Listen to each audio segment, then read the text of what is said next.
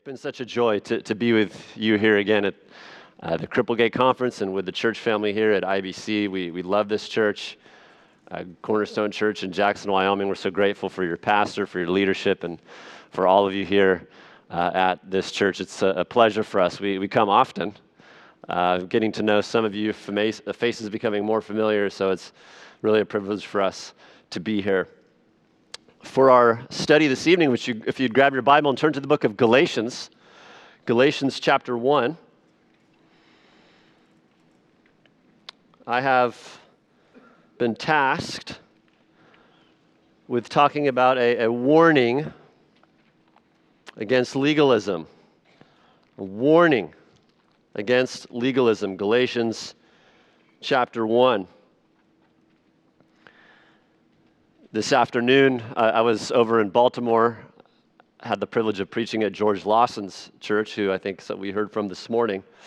And, and on the way back, uh, Adam, Adam Howard, who's here, one of our elders in training from Cornerstone Church in Jackson, uh, we stopped and, and, saw some of the monuments, some of the war monuments around here, which is really a, a joy, a sobering a joy to, to see these and to remember, as well as celebrating the 75th anniversary of D Day uh, this past week, June 6th, of course. And as, as we think about World War II, there was a situation where during the war, the Nazis sought out Jewish individuals from a particular concentration camp just prior to World War II. This is at the, what was called the Sachsenhausen. Say that three times fast. Sachsenhausen concentration camp. And the Nazis combed the camp and, and searched through the concentration camp and, and said, which, are, which of you are artists? All the artists, you, you need to come with us. And they forced some of the Jewish individuals there, whom they had gathered up, these artists, to forge British pounds and American dollars, to create counterfeit money, in other words. And what was interesting is the counterfeiting of those pounds and the dollars they were forced to do, it was really, for that time, an incredible quality. Very, very close to the real thing. Almost, historians say it was almost impossible to distinguish these British pounds and the American dollars from the real thing. Now, of course, the, the Germans, thankfully, could not put their plan into action and spend the money. They were forced to dump the counterfeit bills into a lake. And most of those bills were not discovered until later in the 1950s. But counterfeiting money has been a practice of the ages. I have, I have friends back home in Wyoming who are in, in the banking industry, and, and they talk about often how counterfeit bills are coming into their hands. And, and tellers get rewards if they, if they spot and stop a counterfeit bill. The thing is, there's an interesting thing with counterfeit money. No matter how close it looks, all of the markings, all of the, the printing, the art, the color, even if it is 99.9% close to the real thing, how much is it worth? Zero. Void. You take a, a counterfeit $100 bill, you know, with, with Benjamin Franklin's face on it and his hair combed nicely, all the intricate art on the front and the back. You know, 99.92% close. If you, if you take that to the bank and they catch you, you know, you're going to go to jail. But if you were to try to spend that, how much is it worth? Zero. It's not like, well, it's, you know, it's 98% close, so it's worth $98. Or it's 50% there, so it's worth $50. No, you, you go to jail, it's not worth a dime. And this is something of what we see in the Apostle Paul's warning when it comes to legalism and false gospels. They might be close. As, as we'll see in this particular situation, there was a sense in which, from, you know, from a distance, a superficial look, the gospel that Paul is condemning looks somewhat close from afar, if it's just passing through. But it is not savable. And an 80% gospel, 90% close, 92% there, it is 0% savable. In the immediate context here, in Galatians, Paul's warning again is it is, it is very strong and it is against this, this gospel, so called, we'll put that in quotes, that veers towards legalism and is legalism. And so the warning would not only apply to legalism, but any gospel which differs from that of Scripture. So, with that, follow along as I read Galatians 1, just to get a little bit of momentum and context. I'm going to start in chapter 1, verse 1, and I'll read through verse 9.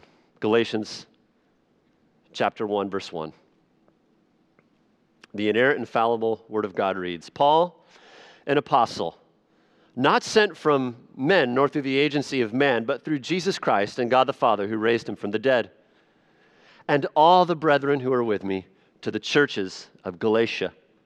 Grace to you and peace from God our Father and the Lord Jesus Christ, who gave himself for our sins so that he might rescue us from this present evil age according to the will of our God and Father, to whom be the glory forevermore. Amen. Verse 6 I am amazed that you are so quickly deserting him who called you by the grace of Christ for a different gospel, which is really not another. Only there are some who are disturbing you and want to distort the gospel of Christ. But even if we or an angel from heaven should preach to you a gospel contrary to what we have preached to you, he is to be accursed.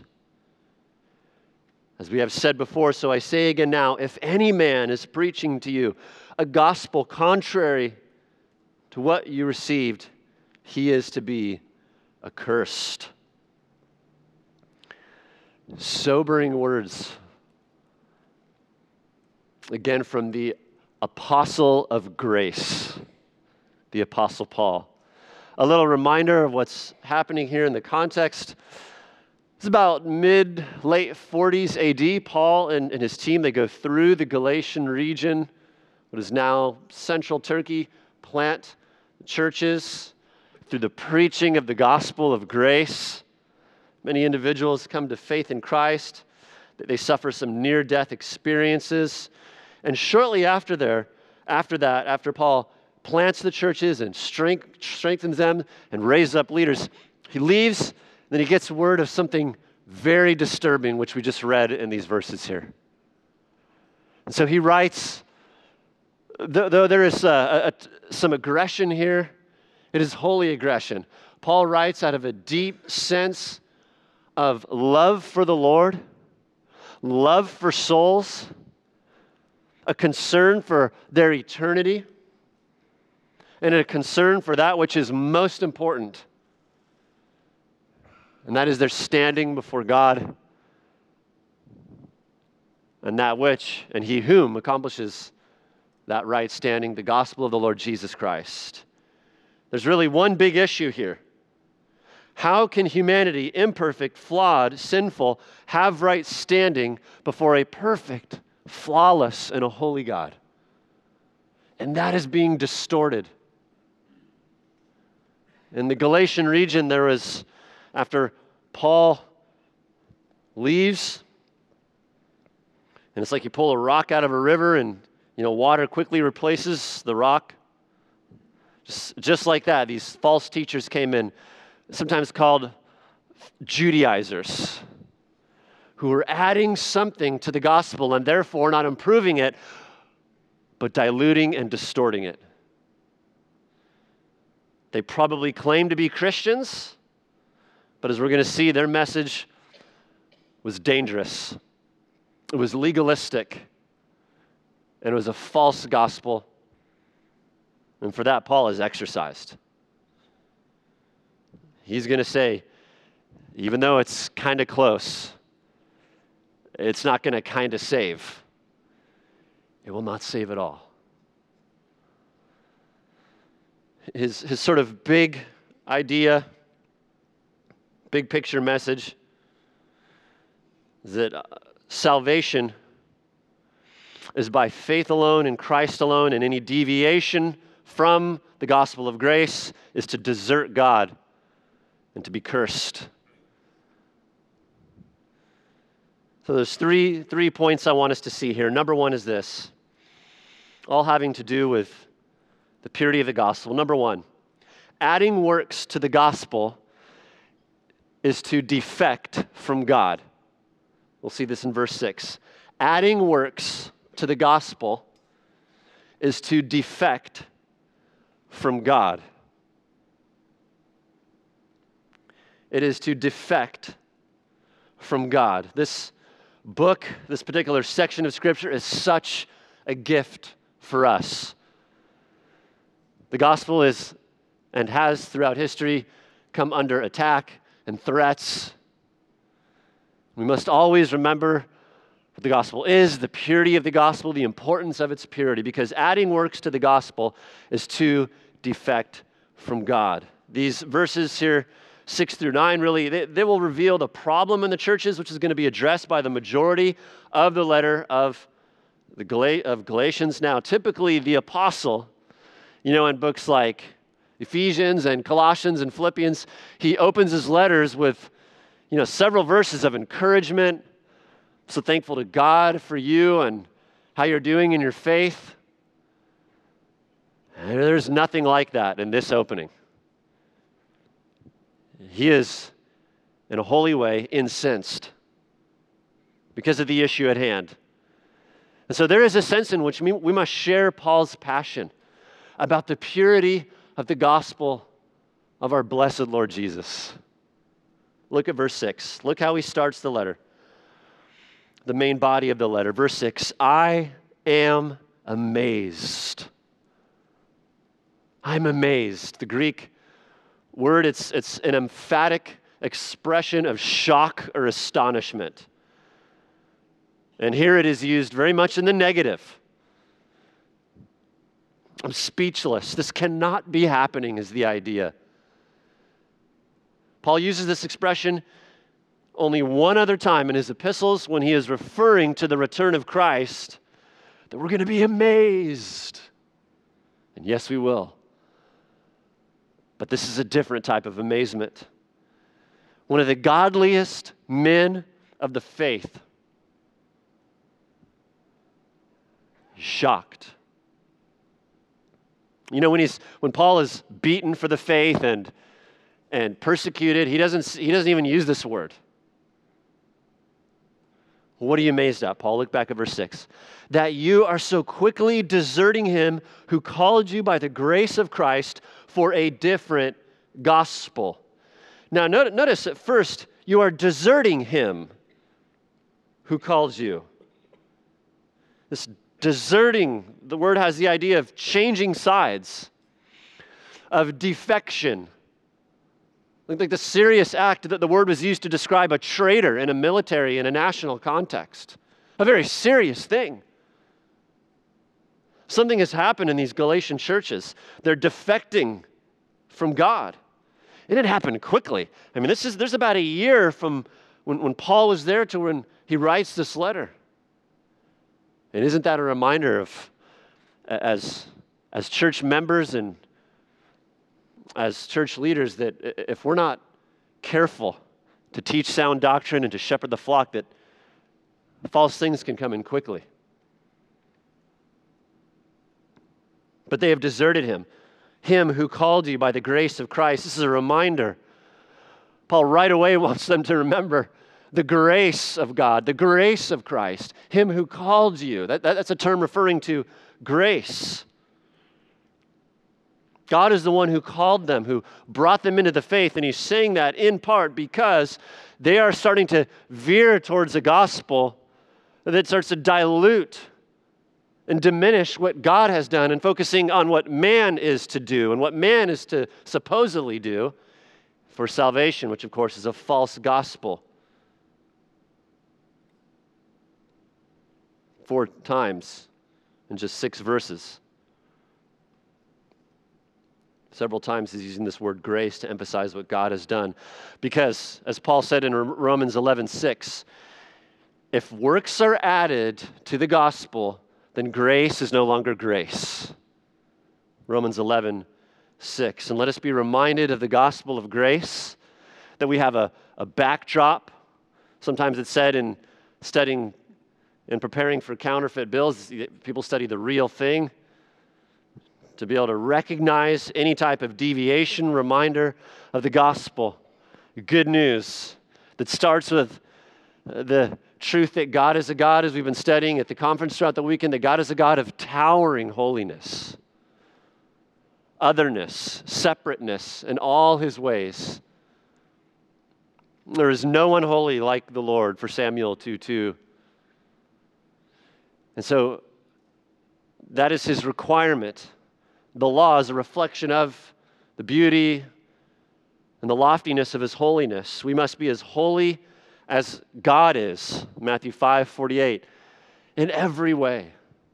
Our, our thoughts must perfectly conform to the holiness of God. Our motivations for why we do what we do, all the time what we do, must perfectly conform to the holiness of God. Our words, our actions, even our nature must perfectly and flawlessly match God's own holiness. We must honor God as much as He deserves, love God as much as He deserves, revere God as much as He deserves. And so it's, it's been said that it would be easier to climb to the moon on a rope of sand than to, by our works, earn our way into heaven and merit righteousness before this holy God. Galatians 3:10, Paul later will write, as many as are of the works of the law. You want to depend on works to get to heaven? As many as are of the works of the law are under a curse, because it's written, he refers back to the Mosaic law from which, from which they're pulling in Galatia for right standing with God. You want to do that, he says? Cursed is everyone who does not abide by all things written in the book of the law to perform them. In other words, you, have to do all 600 plus of these things, however many laws there were, and be perfectly conformed to the holiness of God in your own nature. And so the psalmist rightly says in Psalm 130, Oh Lord, if you should mark iniquities, O Lord, who could stand? Psalm 130, who could stand? And then I like verse 4. But there is forgiveness with you, that you may be feared. How can there be forgiveness? From, I mean, our, our incessant violation of the perfection of God's holiness. Later again in Galatians 3, Paul will write Christ redeemed us from the curse of the law, having become a curse for us. For it is written, Cursed is everyone who hangs on a tree. Forgiveness happens by substitution, which Paul has already mentioned at the outset in Galatians 1, even before verse 6. He'll mention it several times throughout the letter. Substitution of the only one, the incarnate God, God man, truly God, truly man. He perfectly in nature, in thought, in motivation, in word, in deed, in action, in everything. The Lord Jesus conformed to the holiness of God the Father. And so, therefore, he is qualified and he alone to substitute himself to become the curse for us, we who are under a curse for not having perfectly conformed to God's holiness and God's law. He becomes the substitute. He substitutes himself, motivated by his love for us, motivated uh, by his own mercy and his compassion, and God the Father's plan from all eternity to save a people. And so, that on the basis of substitution, of the impeccable God man, that curse is taken from us and put on him, and he is sentenced for our sin that the unrighteous will become righteous. And he died on the cross. And so in, in, Christ, in his substitution, he substitutes himself in living this perfectly righteous life on our behalf and dying this horrific death as a wrath bearing sacrifice for us. And then he rises from the grave, and then by faith alone, not any works, we put our confidence in Jesus, our substitute, in Christ, our mediator, because there is one mediator between God and man, the man Christ Jesus. And salvation is accomplished by works, but not ours, right? We understand that. We add nothing to it, and if we attempt to, we distort it, as Paul is saying here. This is the gospel of grace. That though by our own works we are infinitely in the red in unrighteousness. We are not only we are not only forgiven of that unrighteousness, but we are credited with Christ's righteousness. That by faith alone, we have the very standing and the positional righteousness of Christ before Almighty God, and that is permanent. That will never be undone, never be reversed, never be taken away from us, because is, it is accomplished by Christ and declared by God the Father in the courtroom of heaven. This is good news. And yet they are they're defecting from this good news in Galatia. And so there is a warning. Paul says, You are deserting him for a different gospel. And so notice that embracing a different gospel isn't just a difference of fine print. It's not a matter of a little paperwork and paper shuffling. This is deserting God, it says in the text defecting from God for a different gospel. As we've been mentioning throughout the conference, there are basically just two gospels, right? The gospel of divine accomplishment and the gospel, which is no gospel, of human achievement. And they're, the, the Judaizers and those who are following them in Galatia are saying, oh, we need to add some works. We need to add some works here. And this is just unthinkable. It is spiritual suicide. Why would we want to, to veer from the beauty of faith alone, in Christ alone, by grace alone? Why would we want to do that? Why would they want to do that in Galatia?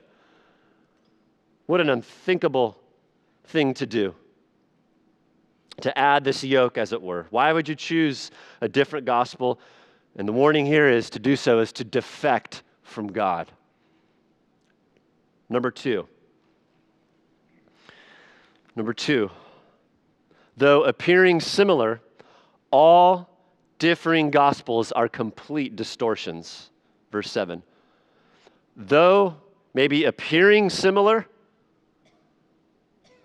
though maybe appearing similar, all differing gospels are complete distortions. Verse 7. All differing gospels are complete distortions.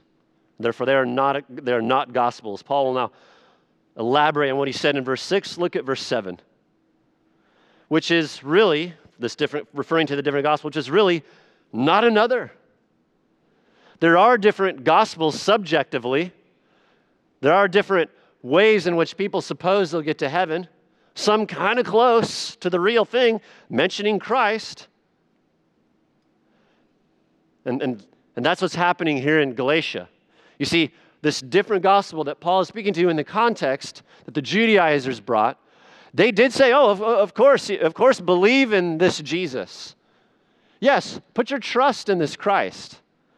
But there's a couple other things from the Mosaic law we need to make sure that we're in step with if we're going to be justified, if we're going to have right standing before God. One of them being circumcision. So is Christ plus a couple things. And therefore, he says in verse 7, it's, it's not a gospel. It is really not another. Objectively, there are no other gospels. There is only the gospel of the Bible. He says, which is really not another, back in verse 7 only there are some who are disturbing you and want to distort the gospel of Christ. Again, these who are disturbing them, the Judaizers disturb, they're, they're destabilizing them completely from the most important thing faith in Christ. They probably didn't realize how destabilized they were. They're distorting the gospel. Distort has the idea of a it's a it's a strong contrast or a radical change. And again, these aren't these Judaizers aren't some, you know, polytheistic rank Roman pagans coming in with, you know, with, with little statues and saying, you know, worship, worship all these all these gods and Jupiter and Hermes and all these other things. They're not saying that at all. They are saying, yes, Christ. So it looks close. Christ, his death on the cross, and. And notice that Paul, God does not say through the, through the pen of Paul, he doesn't say, well, at least you believe in Christ. At least you say you trust Jesus. Oh, okay, you have 80% of it, you have 90% of it. There's no sort of comfort, there's no sort of safety net given here for Christ and and Jesus plus. Again, like counterfeit money. 88% close, is 100% condemned, 0% saving, no power to put us in right standing with God.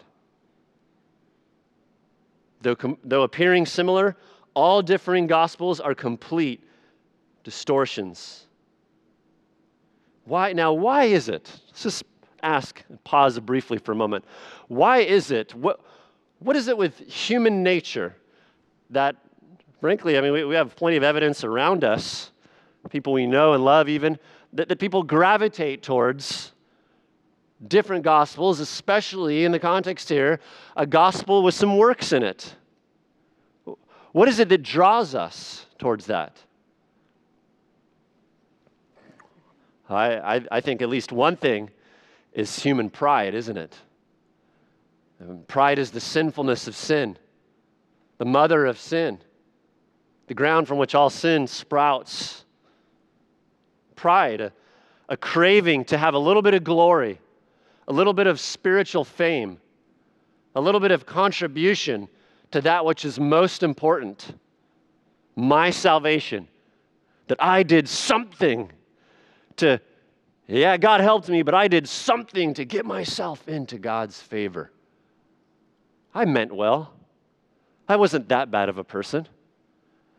You know, as, as we do some door to door now and then and, and do outreach back in northwestern Wyoming, up in the Tetons there, we, we hear this often. Well, you know, I, I, don't, I don't really know why you're saying this because, I mean, I'm, I'm, a, I'm, a, I'm a pretty decent person. God will see that I've tried hard and He might forgive a couple things that need to be forgiven, but also see that I added, I, I put something into it. So even in that statement, they're saying, God and. And there is this incessant human lust, if we could say, to, to contribute. To it's God and I are kind of teaming up. And this is part of the reason why you know, God, God humbles us in humility and, and really dismantling our pride is essential when, when an individual becomes a Christian.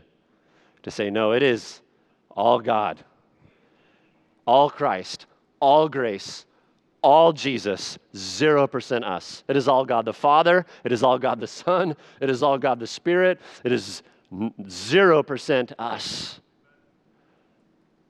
Which, of course, coincides with really the theme of the Bible, the glory of God, right?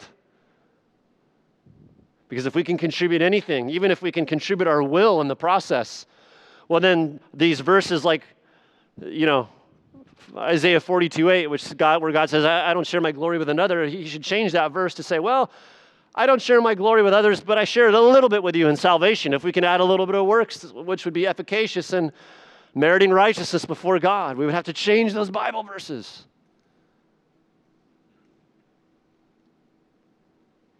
The fact of the matter is, all distortions, no matter how close, are false gospels. We have many of these in our day. It would take us all night to name them.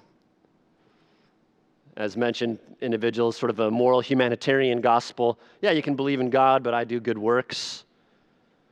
There are also some closer gospels where individuals suppose that, well, I, you know, I, I walked up an aisle at a camp or at a church, and so based on what I did there, I'm saved. I recited a certain prayer. So that, that, that put me in right favor with God. We have to be careful.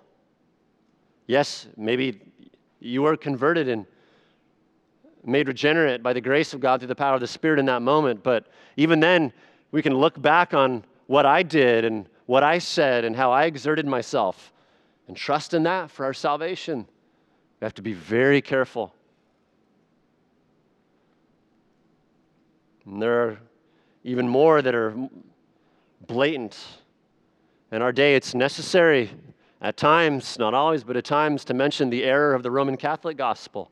This is a gospel of Jesus plus works. And the Council of Trent, which is inerrant doctrine in Rome, and says this if anyone says that after the grace of justification has been received to every penitent sinner, the guilt is remitted, and the debt of eternal punishment is blotted out in such a way that there remains not any debt of temporal punishment to be discharged either in this world or in the next in purgatory before the entrance to the kingdom of heaven can be opened to him, let him be cursed. In other words, if you're saying that by faith alone in Christ alone, there's no condemnation, you don't go to purgatory. There's no more punishment. That you go straight to heaven when you die. You are in right standing with God instantly and permanently. If you say that, you're accursed by this Roman doctrine. That is a false gospel. And if Paul were in our day, he would have the same exact words in Galatians 1 6 through 9 to say about that tragic false system. Romans 5 1 having been justified by faith, we have peace with God through our Lord Jesus Christ. In Romans 8 1, there is now no condemnation for those who are in Christ. We might think of it this way if there was a doctor in town practicing, and in his, in his practice in a harmful way,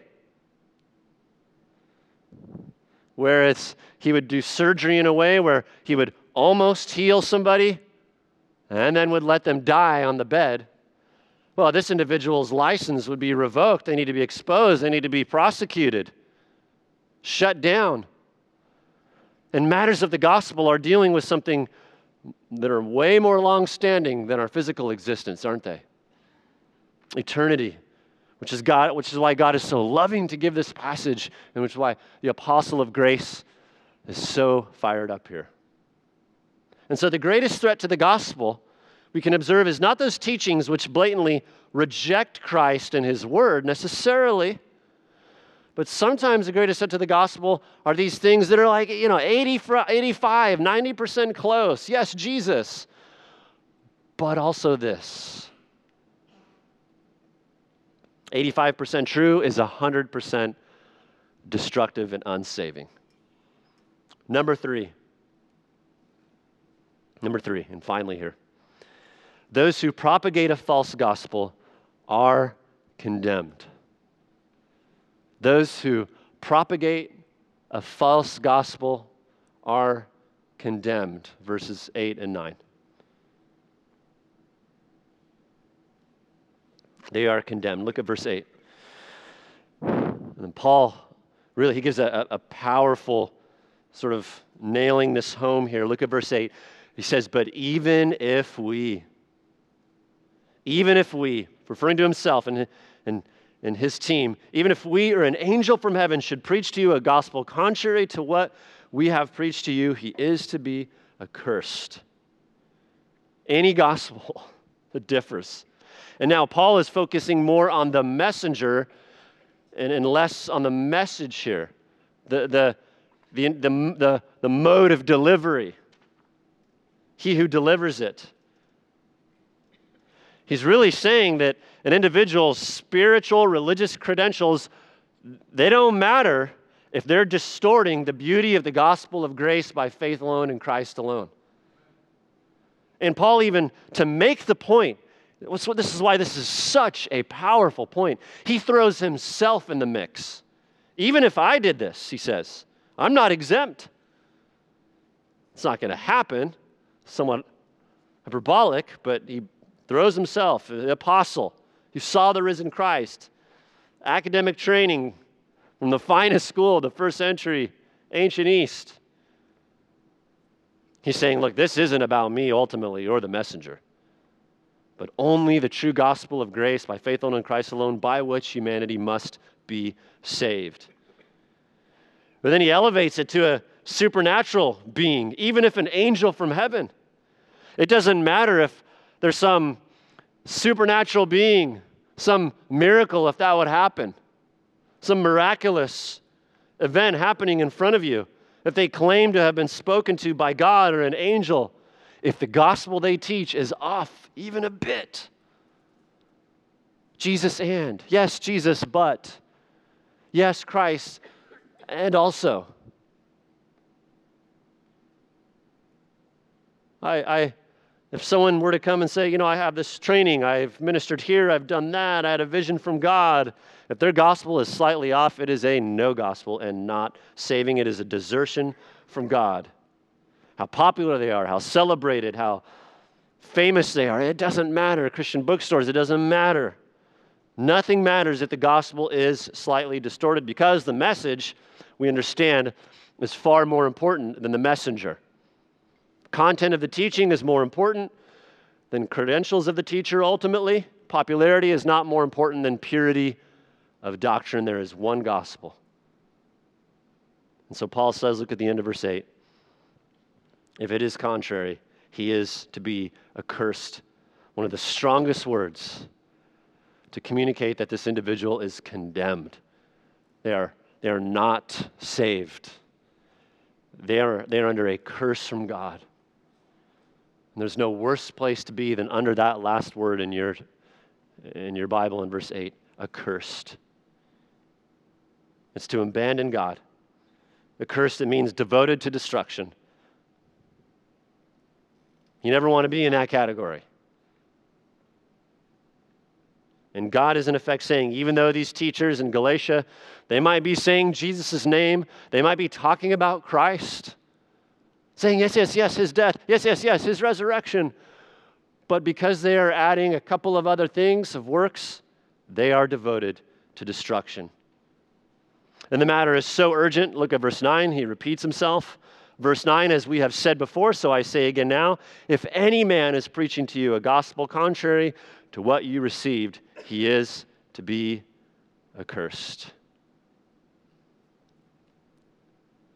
Again, by way of illustration, imagine a family who is destitute, starving, persecuted, needing medical attention. They have kids.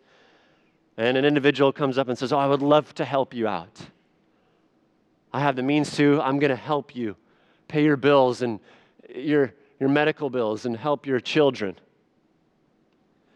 And then imagine he gives them a stack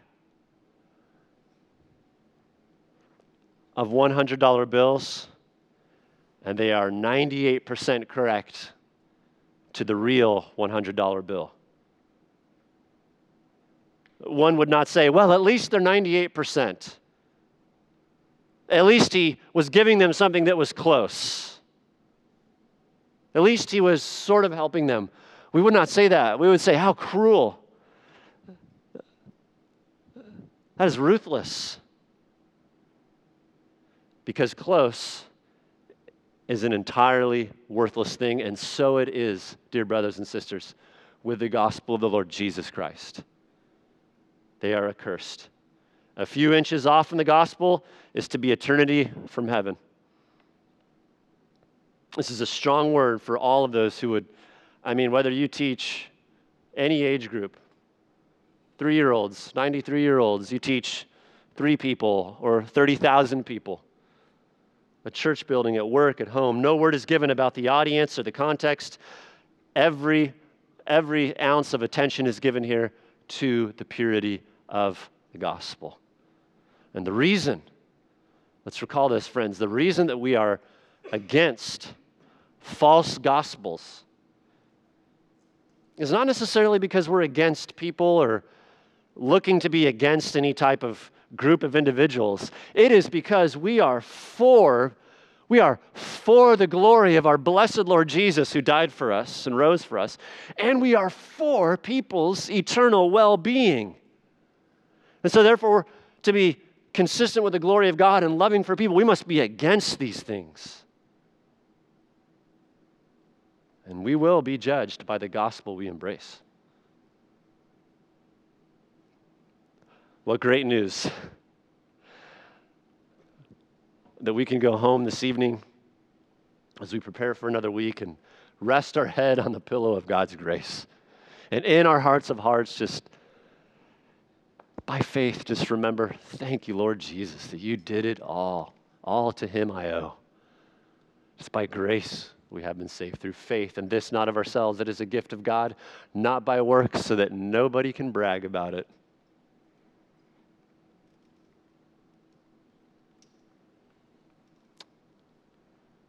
Though Christ sees our radical imperfections, he sees that we fall short in practice. He sees that even as Christians, even if we've been a Christian for centuries, we rest in the fact that our salvation is not secure because we might be adding so, enough works on a daily basis and contributing uh, enough effort on a monthly basis but because He has already done all the work. Praise His name. Let's pray. Father, thank you so, so much that you have so loved us, so cared for us, that you have extended a gospel that is not by works. Who could ever know that they have done enough works? How would we ever be assured that we have contributed enough deeds and works to have right standing before you, Almighty God. And we do, thankfully, we do not need to trust in that, but we trust in your Son who you provided. What you required, you provided in the life and the death and the resurrection of your Son. And it is in Him alone we put our faith. For His glory we pray. Amen.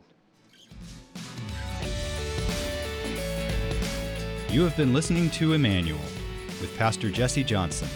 You can find more resources like this at ibcva.com. Here is a parting word from Pastor Jesse. If you have any questions about what you heard today, or if you want to learn more about what it means to follow Christ, please visit our church website, ibcva.com. If you're not a member of a local church and you live in the Washington, D.C. area, we'd love to have you worship with us here at Immanuel. We're located in Northern Virginia, and for more information about when and where we worship, check out our church website. I hope to personally meet you this Sunday after our service. But no matter where you live, it's our hope that everyone who uses this resource is involved in their own local church. Now, may God bless you this week as you seek Jesus constantly, serve the Lord faithfully, and share the gospel boldly.